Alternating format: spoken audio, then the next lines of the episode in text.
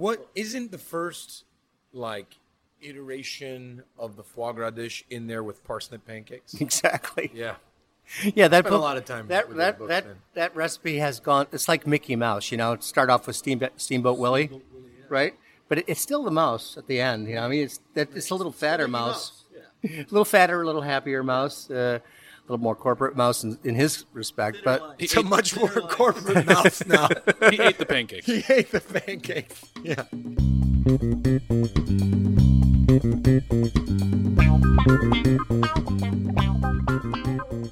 Yeah, let's let's run through the the intro that I know we're Oh, big we're back fans to an of. intro. I Anyways. know, I know. You're listening to Pancom Podcast. I'm Nicky Menez with Mike Beltran. This is part two. So if you haven't heard part one, go back and listen to part one. Right. Not that you'll be lost, but it's a nice foundation. Yeah, it's a good. It lets you know where we're at and what we're doing. Exactly. Uh, I'm Mike Beltran. You're Mike the one that's very bad at intros. bad at it. It's not that you're bad at. You just don't like them. That's true. You know. Uh, It's true. But that's fine. That's okay. We're here with Carlos Caluba Rodriguez. Hello. To the people. Hello, to the people.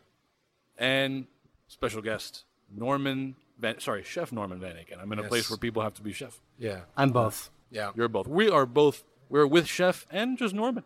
Yes. Um, Chef, author. chef, author. Uh, if Mike Ortiz were here, he'd be a magician. Yeah. oh, Mike. Um, so, Oh, man. uh, yeah, this is part two, and we are going to be talking. Uh, we were just kind of in the middle of a conversation, and I'll leave it in there as a little bit of an intro Yeah. thing. Uh, but we were talking about books. Yeah, we um so the first time I was introduced to you was through uh, a book that wasn't even yours. Uh, the Charlie Trotter book and you're holding up the big tuna, I think it was. And then I bought uh, New World Kitchen and, and I had said it in the, in the part 1 how much that influenced me and it's still like it's I mean I use that book all the time and there's very few books I use as often.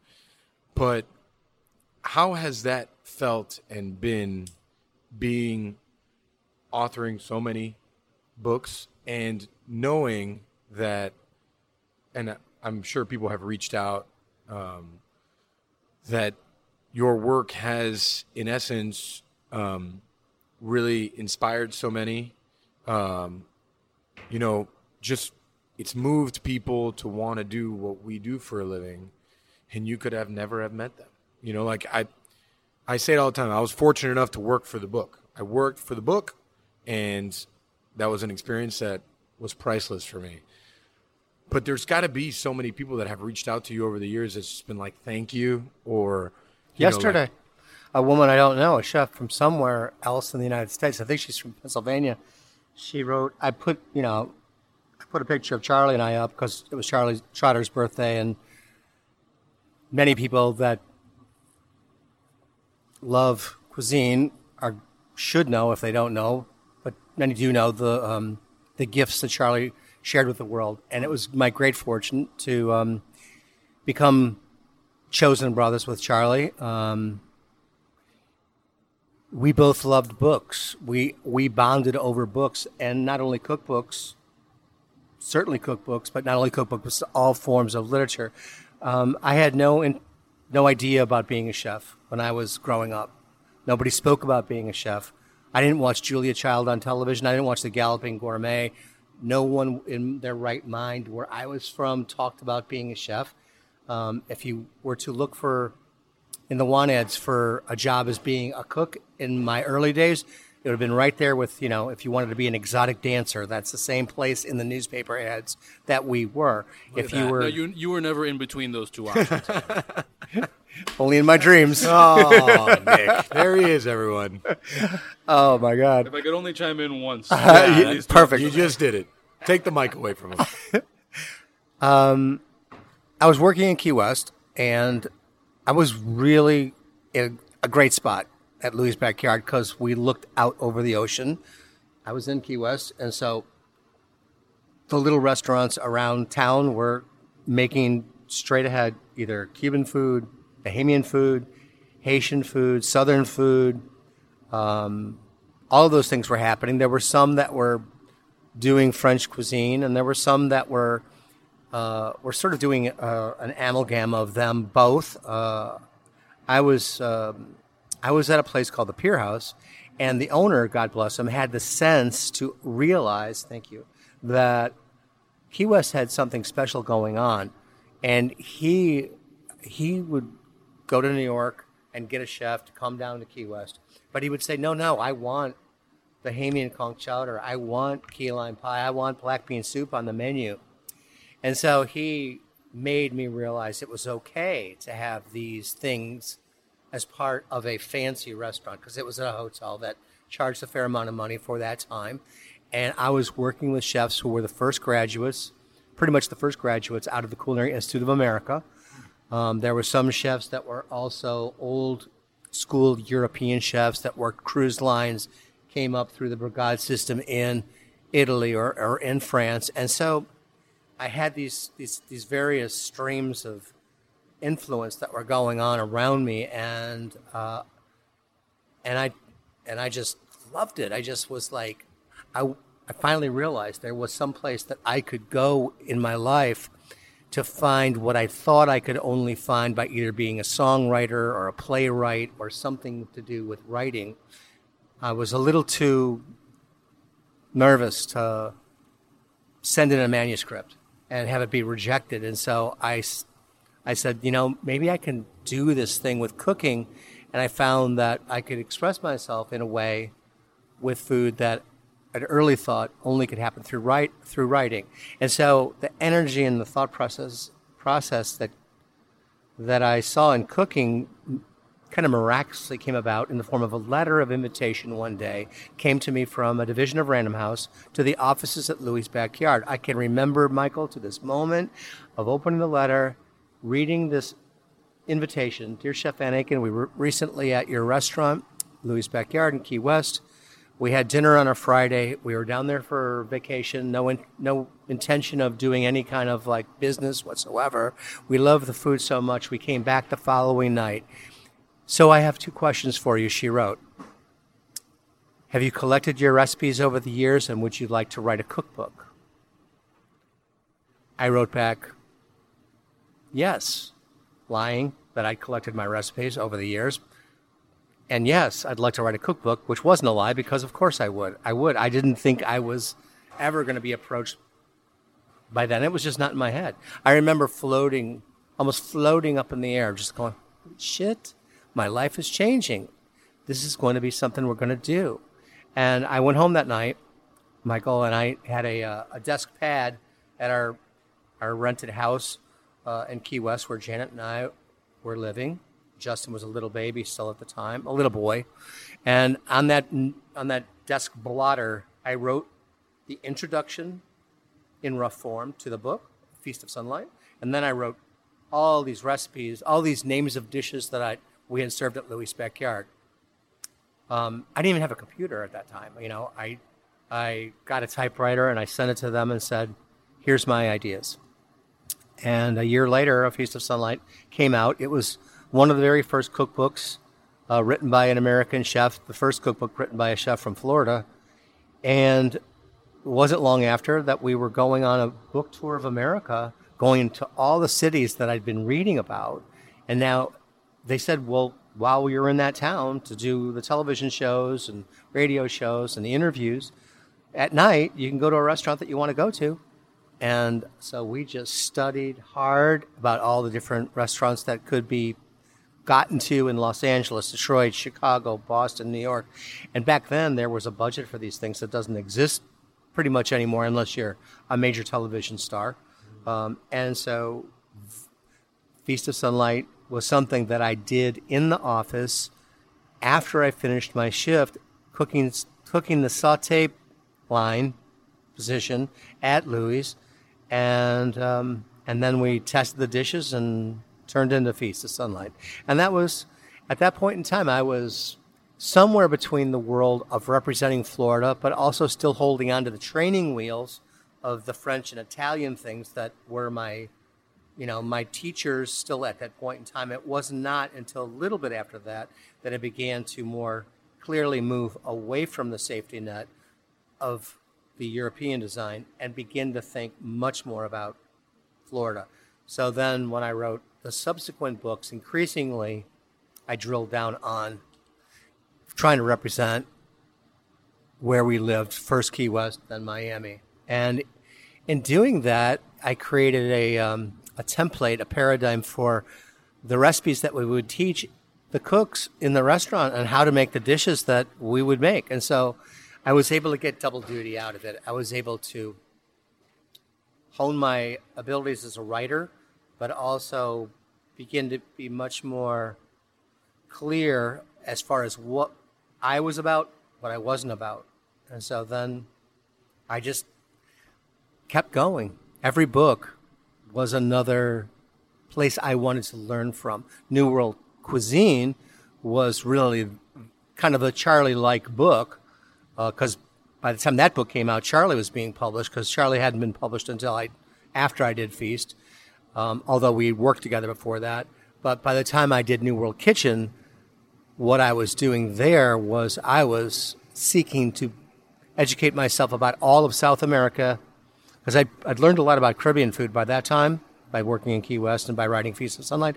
But when I did New World Kitchen, I threw myself into a huge, a huge project that I thought would take maybe a year and a half, and it took four years.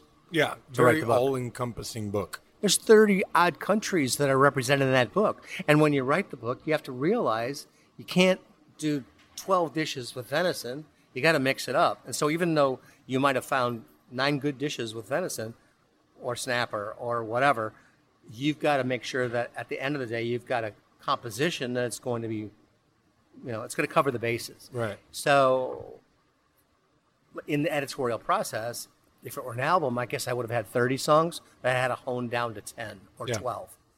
And so, I mean, I'm, I leaned on everybody that I could learn from. Yeah. We interviewed everybody that worked at Norman's at the time. Where are you from? Where are your parents from? Where are your grandparents from? What do you cook at home? We began to invite, um, especially the mothers and the grandmothers, into our test kitchen, which was where we did our corporate events at night, to make dishes from their countries, and then we would, you know, we would tape and we would write down and we would cook with them. We would study these dishes that I had really no understanding of. I didn't know Brazilian food, Argentinian food, food from Uruguay. I had no idea how incredibly diverse and powerful the food of Peru was oh. at that time because I had never lived in any of these places. Of course I didn't. But by by kind of restricting myself from falling on the things I had known already, we we we learned so much. And that's why one of the reasons you write a book. You don't write books often to make money because they barely ever realize the advance. They don't. You do it out of that desire for your own self education. I think um, I've never written a book. Not yet. I'm guessing. But the opportunity to really influence a future generation has got to feel huge.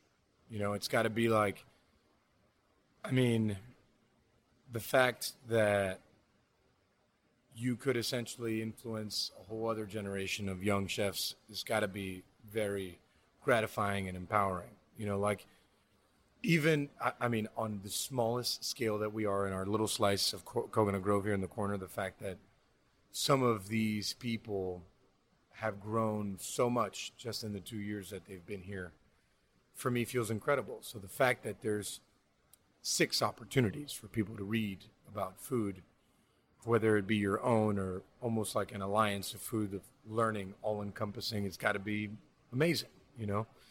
Um, it's humbling too because I'm I don't even speak Spanish very well. I can speak a little kitchen Spanish, and here I am, you know, a guy from this little town. I mean, the town I'm actually from is 250 people.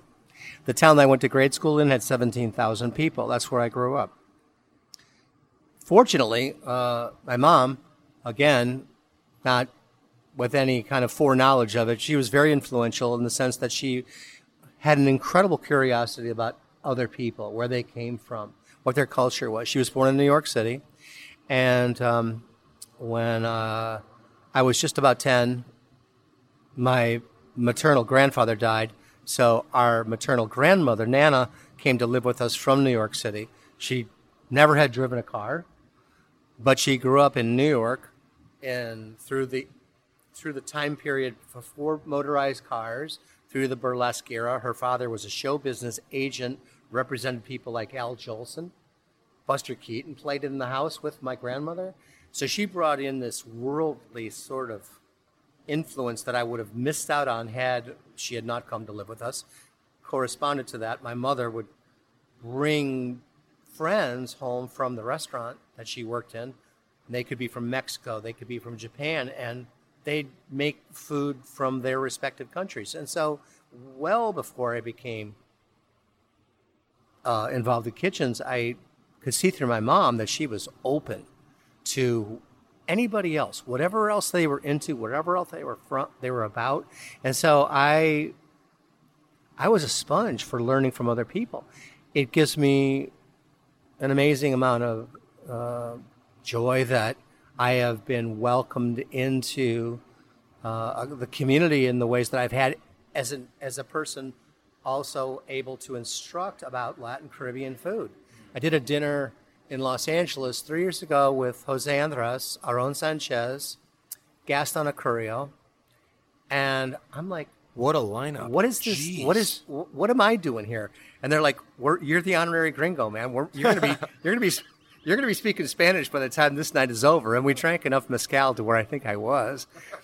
But uh, to be, you know, it was the night of Latin stars. Actually, is that how it was built? They, they did four nights in a row in this uh, this incredible thing that was put on by uh, was headed up by the um, the wife of uh, the the Los Angeles chef um, uh, Ludo, Chef Oh, Ludo, Ludo Lefebvre.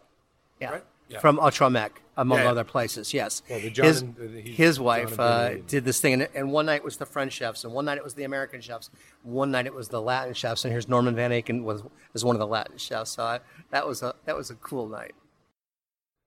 It um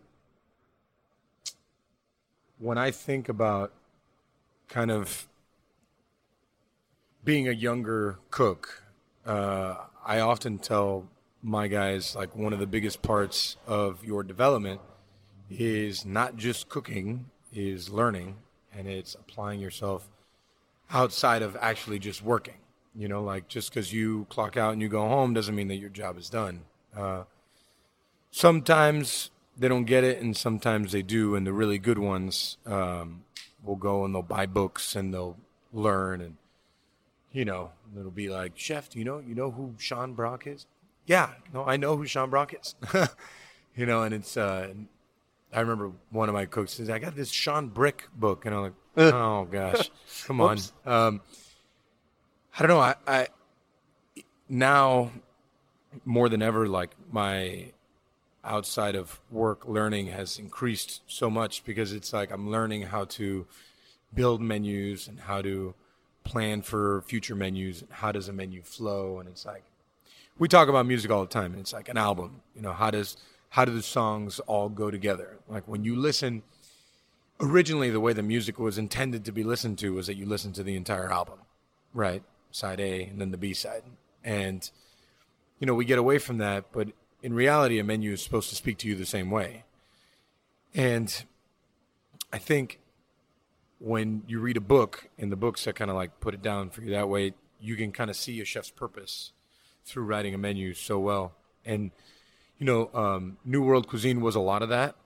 Um, I felt a lot of that in that book. Um, it was, it, it's just so important to the development of like where you want to go to you know, and how you decide to challenge yourself.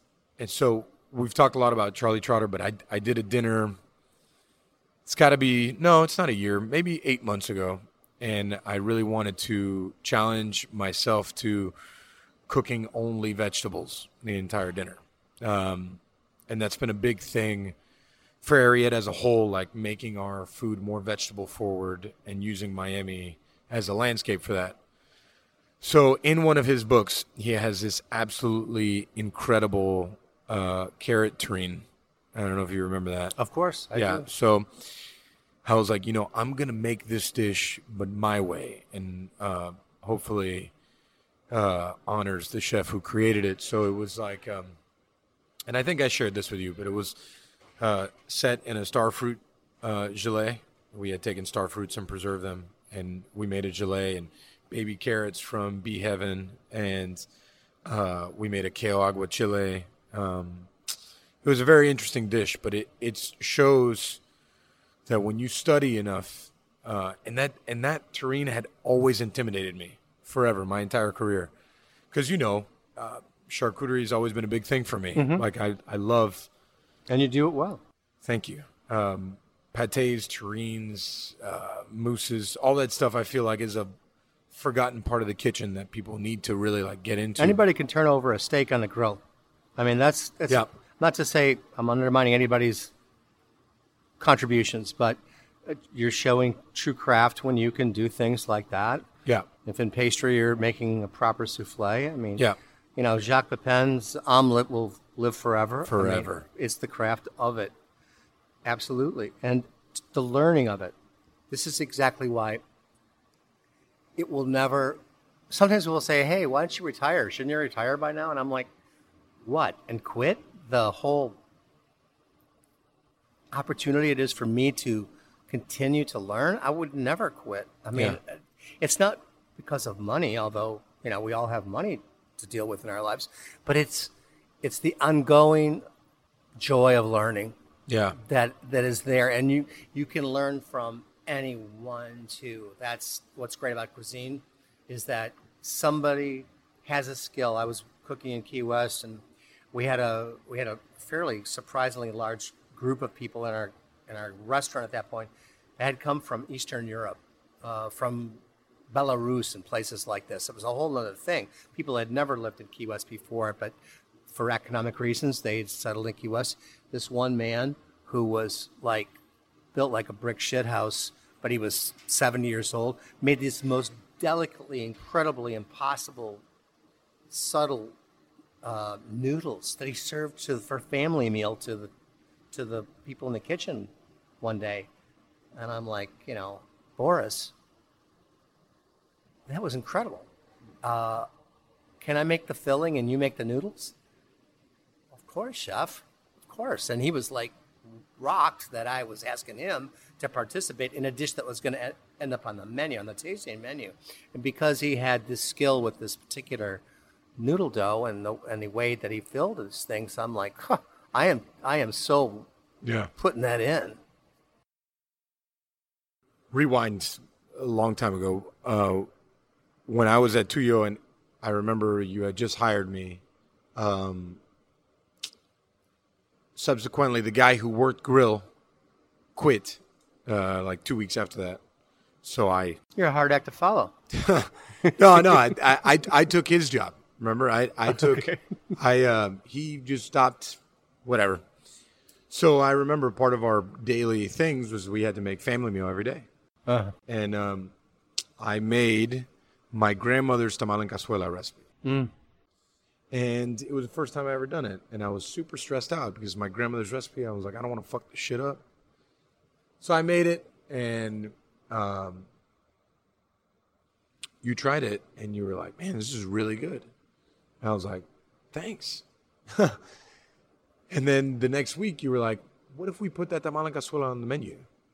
I don't know if you remember. We put it on the tasting menu. We served it I with do. shaved truffles Yeah. in the little Le Creuset molds, and that was the first time I ever had the honor of putting anything on one of your menus. And it was, I I remember as a younger person, I was like, wow, like, fuck me, I just put a dish on Norman Van Aken's, like this is incredible, you know.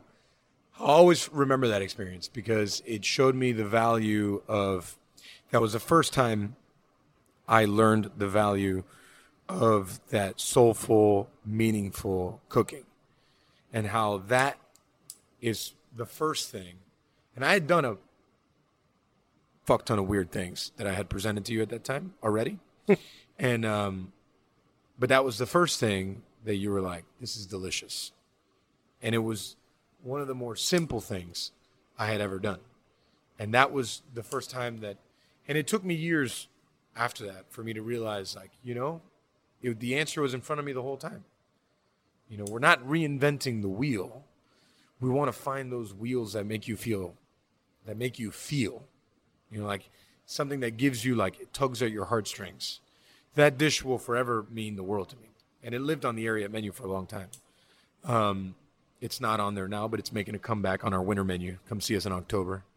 Um, but yeah, like that was. It's interesting that you brought up that. I love the collaboration. I, I, I mean, I'm, I'm at you know I'm at this age that I'm at now. To one of the greatest joys I have is seeing you and your generation and the ones that are ten years older than you, and so on, how you spin, Yeah. how how you develop, how you have found your your voice better through having worked in the kitchens that we try to foster, which is a very collaborative spirit that we try to have. I mean, front of the house too. Um, but I love that. I love to to see how you and Matt and Geo here, um, and now Devin, and how you folks are going to now. You know, your story is going to come forward in your own way. That to me, as the, you know, the old director that I've been, um, and I am. Um, this is this is one of the reasons why it doesn't get dull. I am not. I am never going to be satisfied just making my tried and true, my signature dishes, the dishes that I have paid a lot of bills.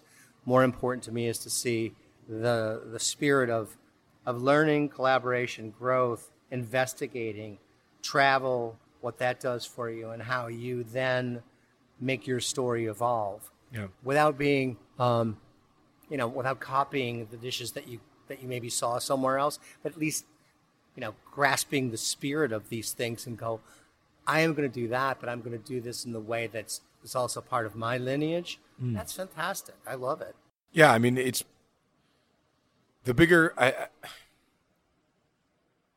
the conversation of being a chef. I think in today's world has changed, and I think that there was a time period that it was always like, what's cool and what's new. The chefs that really excite me are the ones that are like telling a story, you know. And uh, when you eat their food, you can feel that. You can like really sense it. It's not just robotic approach, you know and I always I, I go back a lot to when I was younger. Uh, I've had the opportunity to work for some really amazing people, and they asked me, you know, how was it working for Norman? And I was like, I learned when I worked for you how to challenge myself to think outside of the box, but still respect the box. And that there, it's so lost on people that idea, you know, like thinking outside the box but respecting the box. It's always like we just want to burn this fucking box. Um, with no foundation. And I mean, we we cooked proper. You know, Sherry Strat. Holy shit, man! Fuck. If that if people could get a window into the life of Geo Fesser for those two years making Sherry Strat, man, or uh, 20th Century Mole, or like just so many, the plantain crema. Poof. If people could understand those dishes have your imprint, but the foundationary technique is technique in its essence. It is what teaches you how to cook. And that's why books are so important and not just coming out of culinary school and saying, I'm going to be a chef. It's not going to work that way. It's just not going to happen. You're going to have to learn how to be one. And That's a big problem. I mean, p- kids come out of the school and they think they're ready to rumble. They're ready to like become the, the, the person who articulates a menu, and the schools are not capable of causing that development within the two or three years that you're going to go to a school like Yeah. that. You need 10 years of being in the woodshed before you're going to get to that place. And I think there's false expectations. For sure. Um, and also there's Promises. the hardcore process of uh, paying the bills back. And, you know, somebody's going to say, okay, you know, we're going to make you the executive vice president sous chef of the, you know, the third brigade or some dreamed up title for what they're going to be. And essentially they're just going to be, you know, doing all hard labor that needs to happen. I mean, there was a point in time, Mike, where I was, over, I was, you know, overseeing a fairly large crew at the original Normans. I must have had 15 cooks in that restaurant at that time. We were doing 300 covers a night, tasting menu, a la carte menu.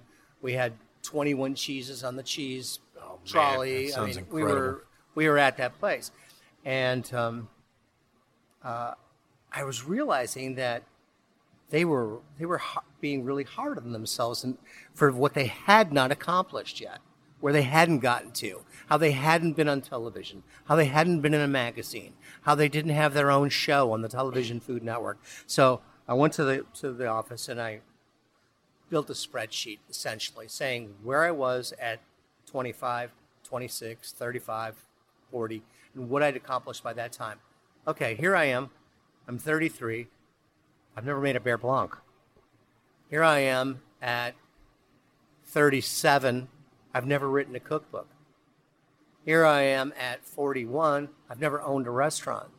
Okay? So you guys who are 24 years old are stepping on yourselves because you haven't done this, that, and the other thing, but you haven't given yourself time to get to that place to where it's going to come. Yeah. You have to do the foundational work for it to come. It's not like, you know, I'm saying, hey, we walked to, you know, school through the snow, you know, and all that stuff. It's just the way it works. Whether you- you're a sculptor or whether you're a musician or whether you're a cook who wishes to be the chef of their own restaurant, there's time that you got to put in. Nothing ever happens just like on TV. It's got to happen. Well, I, I tell young cooks all the time, like going to culinary school is like a movie preview. You got to go watch the movie. You know, Th- this is it's it's nice. It's a good time. I'm sure you had a great time because you probably didn't work while you were in school, but this is real life, and it's a hectic environment. I wish they would. I wish they would take a little piece of advice as before you go and plunk down the tuition. At least go to some restaurant in your neighborhood, your town, whatever, and do a stage. Yeah. At least spend a week in a real restaurant and find out whether or not that really pertains to what you think your life is going to be. I remember a really nice uh, husband and wife came to one of the cooking classes I was doing in South Miami a number of years ago, many years ago. Ariana's Cooking School was a great place. And uh, they were well off. And they said, you know, at the end of the class, they were very excited. And They said, you know, our daughter, Matilda, she wants to go to Le Cordon Bleu in Paris. And she's really excited about becoming a chef. And I'm like, wow, really? That's amazing. I knew that could swing it. And I said, uh, all right, um, let's let's do this though. When when you get home at night, one of these nights, and she's there and you're there, I want you to go into the refrigerator and I want you to accidentally, on purpose, drop a bottle of blue cheese dressing from some height onto the kitchen floor and ask her to clean it up. And if she's afraid to clean that up or too high and mighty to clean that up, I don't think she's going to be able to handle a kitchen because that's every day. That's the stuff. Yeah. You got to be willing to, to get in there and deal with that. Well, you know what I, I think is a really interesting topic, talking about like the kitchen life. I think I came up in a very interesting time that the dynamic in kitchens were changing, but we were they were still changing. They weren't they're not changed, and I think they're still changing today. Like, you know, the way that we treat each other, the way we talk to each other, the way that we, um, kind of like the rough and ready aspect of like being in a kitchen has changed. Um, I feel like I got kind of both sides of that because you know I worked for some really incredible older guys, like Spaniard guys that would throw paella pans at me, and but then after they would pop a beer open and have a beer with me, and they'd be like, everything's fine. and you know, I had um, the opportunity to work for guys like Phil Bryant, that was my chef when I worked for you, that were just I think the best way to explain Phil is like he is incredibly connected to the kitchen and he knows what it needs on a daily basis. Does that make sense? Phil is Phil is a precious person. He he he's a he's like a, an old cook in his soul, Oh yeah. a modern cook in his ability. Uh, you know how he would rather cook than he'd rather Yeah. sleep. For sure. He is that guy. But But it- and I love that about him. it takes me back to that first service at 180 and it was hectic and it was a big restaurant and we were like we don't know what the fuck's about to happen here and then uh, phil looked at the saute guy station 10 minutes before we opened he was like get the fuck out of here and then he worked saute and he fucking crushed it you know like and then i you know i worked for guys like roel and Michael. You know, I've been lucky enough to see like so many different dynamics. I worked with Hetty, um, just.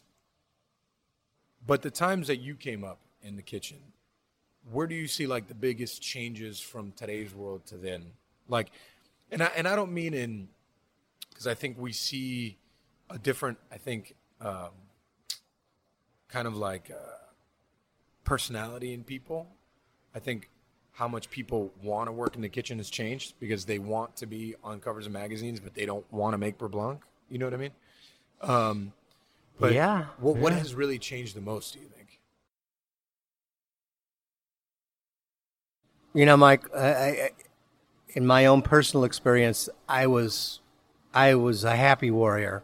I loved to be in the kitchen. I loved. I look at that clock, and the clock was moving in the wrong direction for me. I didn't want it to be three o'clock. I wanted it to be two o'clock because I needed more time to make the food. When I was young and I was working in factories and places like that, I hated the clock. It was ten o'clock in the morning, and I wanted to be five o'clock at night. Yeah.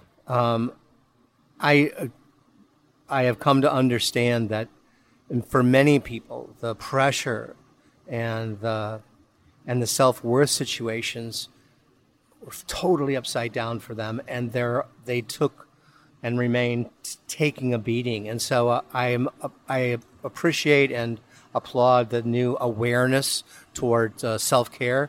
I mean, when when you see the tragic death of Tony Bourdain, who was a close friend. He wrote the beginning of New World Kitchen, the forward for me. I was on his show a couple times. When you see the self care um, uh, discussion that Sean Brock is bringing to the to the to the to the to the dialogue in our world among among others uh, um, out there, I mean, in many ways, it was stupid and, and, and tragic and harsh, the world that we allowed to exist in the 70s and the 80s. Um, I remember being in one place where a woman who was working with me, suddenly there was a puddle underneath her, her station because she refused to leave the line. Yeah. I remember you telling me that story. so so instructive to, to me that wait a minute you know and in some ways i'm responsible for you know kind of this mania attitude that i was willing i mean i at that point in time I, I was living away from my family six days and six nights a week living in the hotel so i could make these restaurants work my son was uh, nine years old janet was having to take care of the, the home the family while i was following my passion as a chef, and I was kind of like just completely gonzo about it all at that point in time. Yeah. Later, by the time Normans came along, I I I I had become more of a shepherd and understanding how I needed them to be okay with themselves, to just take care of themselves, and so you know I. I, I'm glad that we're seeing a shift in this um, because it's you know, we need to have a life too. Now, on the other hand, I'm concerned that our business, you know, the restaurant business is how it's going to survive because increasingly it seems to me that very few young people are willing to work 40 hours a week anymore. And so, you know, somewhere between those two crazinesses, you know, the I don't really want to work four days a week, three days a week, five days a week, and I don't want to work 90 hours a week. Okay, but somehow for us to be able to attain the kind of proficiency that we want to have, there does have to be this commitment. It doesn't have to be give up your life to be a chef, but it still means if you're really going to be good in this business, damn, You got to apply yourself. you got to apply yourself. You got to you got to have your notebooks. I call them dream sheets. You got to have your notebooks, your you know your logs, your man. You got to have the process and the procedure, and yet you've got to take also enough time to make sure to check in with them and make sure they're not going out and destroying themselves and and giving up a part a portion of their ultimate happiness. So It, it's a t- it, it's a very tough balance. You know, like me personally, uh, I feel very fortunate that I have amazing mentors around me that have, you know, when I have a question about stuff, life, food, you know, I will text you. I love getting the chef. Can we have coffee? I'm like, yeah, have coffee. you know, and um, and you know, I have that relationship with several people, so I find myself very fortunate. Even even then, I'm like in this place uh, because I I do love what I do so much, and it, it will drive you fucking mad, and you know it does. I mean, because we want it to be so great, you know, and and I think that's what really separates the the good ones from the great ones, and and there's so many great ones that don't get any any notice at all. Uh, there's- There's so many of those. Um, But the mythology that exists is sometimes is that you have to kill yourself to attain greatness. You know, and we've lost we've lost Charlie way too young. I mean, Charlie would have been 60 yesterday. And I'm thinking, Jesus Christ. He's been gone how many years now and he would have just been 60? I mean, it wasn't only cooking that did it, the culinary life. I mean, it was there was some pre-existing conditions with Right, his you know, with his body that that that ended it. But there are so many that have um, that have have crashed and burned, and and um, so this is a good thing. This part of the conversation is part of the educational part of the conversation. Somewhere we find the balance. what's having the conversation that's very important. You know, like I, you know, I I several times need to tell myself like you need to fucking relax. Like just take it fucking easy. Like go home, smoke a cigar, take it easy. Put your books away, put your notebook away. Just like do nothing for once. You know, it's tough because um when you say what, that thing that drives you to greatness, what is greatness in our industry? We don't fucking know. There's no like um, all the things. That, that what are all the things? It, it's really, it's more like an internal thing. That what is the question you're trying to answer for yourself? And you know, I'm I just turned 34, and I I still ask myself that like, what am I doing? What are you trying to do? Who are you talking to? What is the conversation you're trying to have? And for so many chefs that want to make a difference, that is the struggle that they live with on a daily basis. So to take that and then add on top of that, now you're responsible for 25 young people you, and their development and their mental health.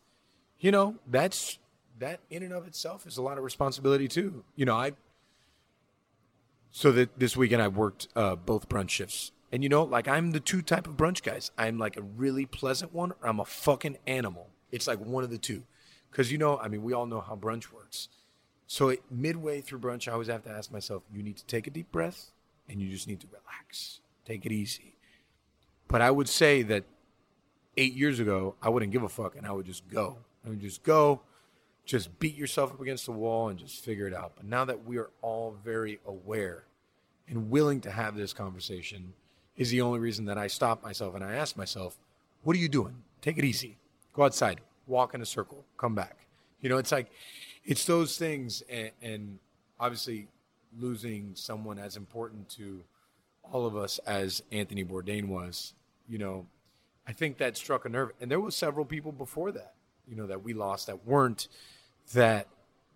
Yeah, I mean, losing Anthony Bourdain to this mental struggle was apocalyptic. Absolutely. I mean, it was His I- greatest legacy is not going to be uh, No Reservations or Kitchen Confidential. His greatest legacy will be the self care movement. Right. And and it's that was like such a big slap in the face of so many people. Absolutely. It was Horrible. like what are we doing now? What are we doing this for? You know, and sometimes it, it takes longer to figure out that the answer to that question. It does. We're you know human beings. We're very we're, we're we learn only through tragedy. It seems half the time. Right. I mean, we we learn a lot through joy, but we learn a lot through getting our asses kicked and losing people. We must say hello. Hello. It's okay. Thank you for coming. It's good seeing you. That's the upside of being in the business, right there. Yeah. it's one of the all so many upsides. I mean, you know, but it, it, there is so many great things. It's not all bad by by no means. Oh, my gosh, Uh, there's so many like great the people, the food like when I was uh younger and I was making like nothing and I'm like I overcooked a piece of foie gras. Let me try that. That's that's a perk in life, you know. Like not how I don't know how many people could say, yeah, I had foie gras on a Tuesday. you know, and I drank like amazing bottles of wine, and I had great cocktails, and I met incredible. I mean, just the opportunity that we cooked for Charlie Trotter when I was at 180. I mean, it was like honestly when Charlie walked into the restaurant, it's like everybody froze. It's like Charlie Trotter. Whoa, you know what I mean? Because we had already gotten over the hump, like we're working for Norman Van Aken, but now it's like Charlie Trotter walked into the building. It's like silence. It's like you'd hear a needle drop, you know. Um, so there's there's so many incredible. But when you care about care about food and restaurants the way we do, you know, it's it's being able to have the access to the to the people that you admire. And one of the greatest things that I've had so much fun doing is to do the chef dinners or be a part of other people's chefs dinners um, that we've had, so we could, you know, we could bring those people in to cook with you folks. Yeah, uh, or in my or in, on the other side, I would go to New Orleans and cook with Emeril, and then he would bring in you know chefs from around New Orleans or chefs from around the, wor- the United States, or Charlie, who is the all-time greatest at this, because Charlie would bring in nine chefs from around the world, and it would be the who's who of Yeah. America, and we would every time we'd go to the restaurant at 816 West Armitage, and there'd be a, a team photo taken on the steps of that restaurant, and you could just you know see us young our young faces on the on the on those stairs. And, oh my God, you know, there's Emeril, and there's Charlie, and there's Carrie Simon, and there's Jonathan Waxman, and there's Gunther Oh, Seeger. Yeah, no, yeah, Jonathan Waxman. yeah. And then you know we cooked with um, uh, Freddie Gira, Forge Freddie Girardet, and uh, I mean having that, ha- creating the access or being around the access of it, that is, that's one of the, the greatest parts of it. I, I saw I, I saw a note that I wrote written to myself the other day. Well, I found it the other day, but it was from like 2003. I was on the road 75 days that year doing events around the country. And I wrote down the cities that we were in, and it was just like, wow, that was amazing that we had that available to us as part of our job, that we got to go do those things and interact with those people and and interface and share our cuisine and what we were doing, and we would see what they were doing, taste what they were doing, and then, of course, having the parties afterward and being in these other places and sharing in the um, it all. And I and I hope that in this day and age of the constancy of the internet, that people just don't get too burned out and feel like they're always in competition with how come they haven't, you know, how come they don't make this much money by having written a cookbook, or how come they don't have four restaurants or nine restaurants, or why don't they have something in Vegas or you know Abu Dhabi or some other place? Right. I mean, please don't don't let your life become so um, affected by what you don't have. Think about the things that you do, and you'll be better off. 100%. But true. Yeah, I, I, um, I, I really dislike uh, competition shows.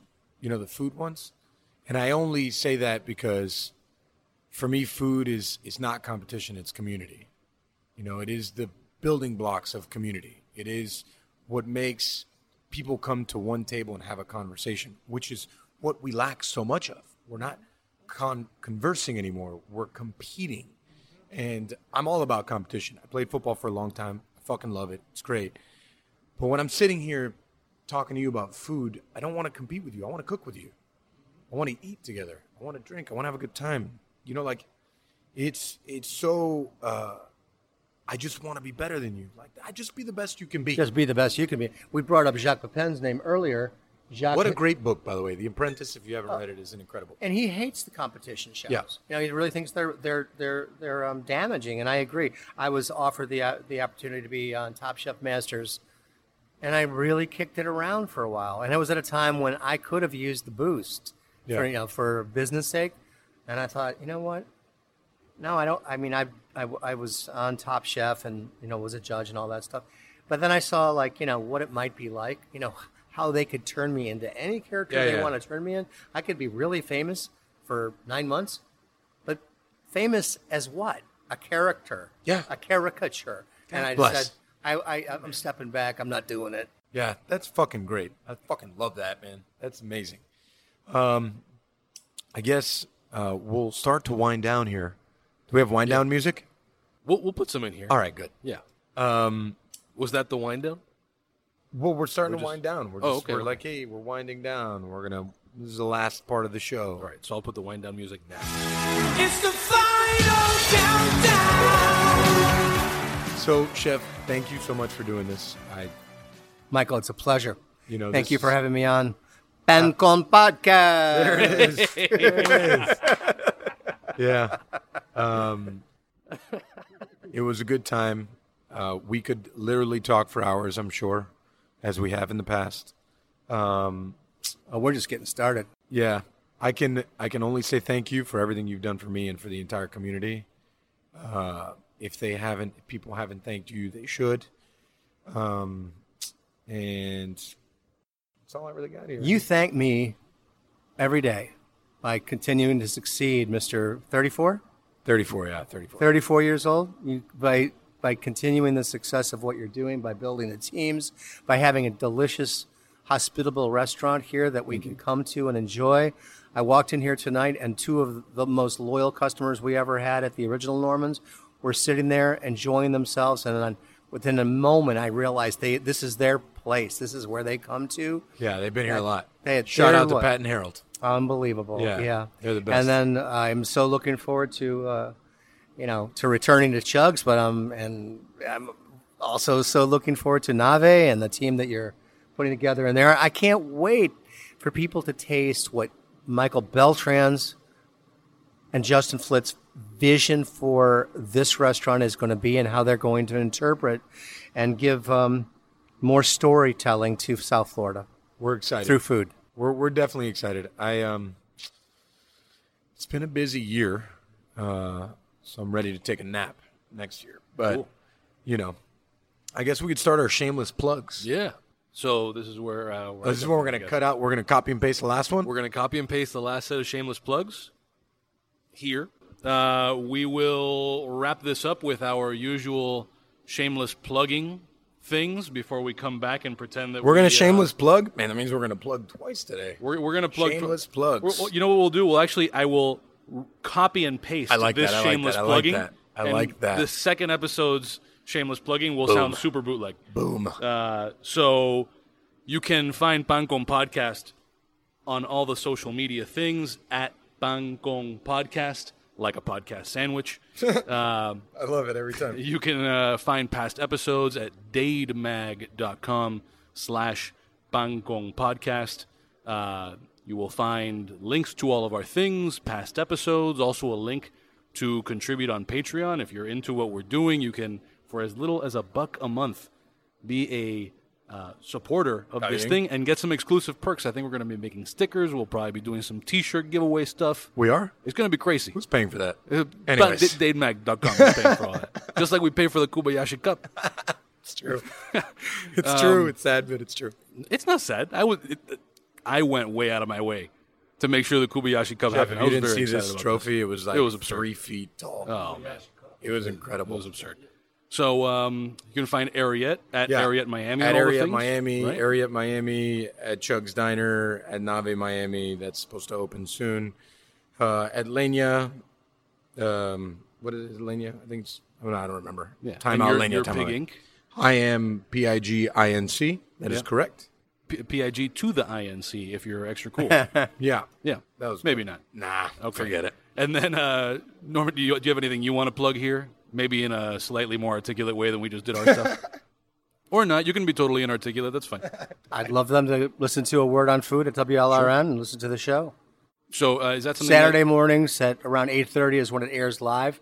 Um, live in the sense that it's been recorded, but it comes out at around 8.30, 8.32 a.m. depending upon the day. And um, But it's always available online at the WLRN website. Just either Google me or a word on food and it's going to come up. And I've done 350 shows, so there's a lot of material there. and then okay, yeah. Thanks for listening. Good stuff. Don't forget Thanks, to come Mark. see me at Timeout Market. See us, because man, that Yeah, place yeah. is quite- Oh, yeah. Boy. All right. Thank you, Norman. Thank uh, you. so much. Thanks, Uh, Nick. Thanks, Mike. Whatever. You Nick. know, yeah, whatever. Thanks for the, thanks for the tasty cigar. That was me. I, I got the cigar. Not Nick, not the cigar snob. I guy. love the cigar cart too. That was great. Thanks, Mike. I did that. I think we're the first ones to use it, but we have a cigar cart. You're available at. This is so, the first group that's used a cigar yeah. cart. Oh wow! I know. You need to get on Cigar Snob on, and talk about the. What I don't know what that means. that sounds dirtier than I think Cigar Snob is willing to go. All right, thanks for listening. Uh, we'll catch you next. Oh man,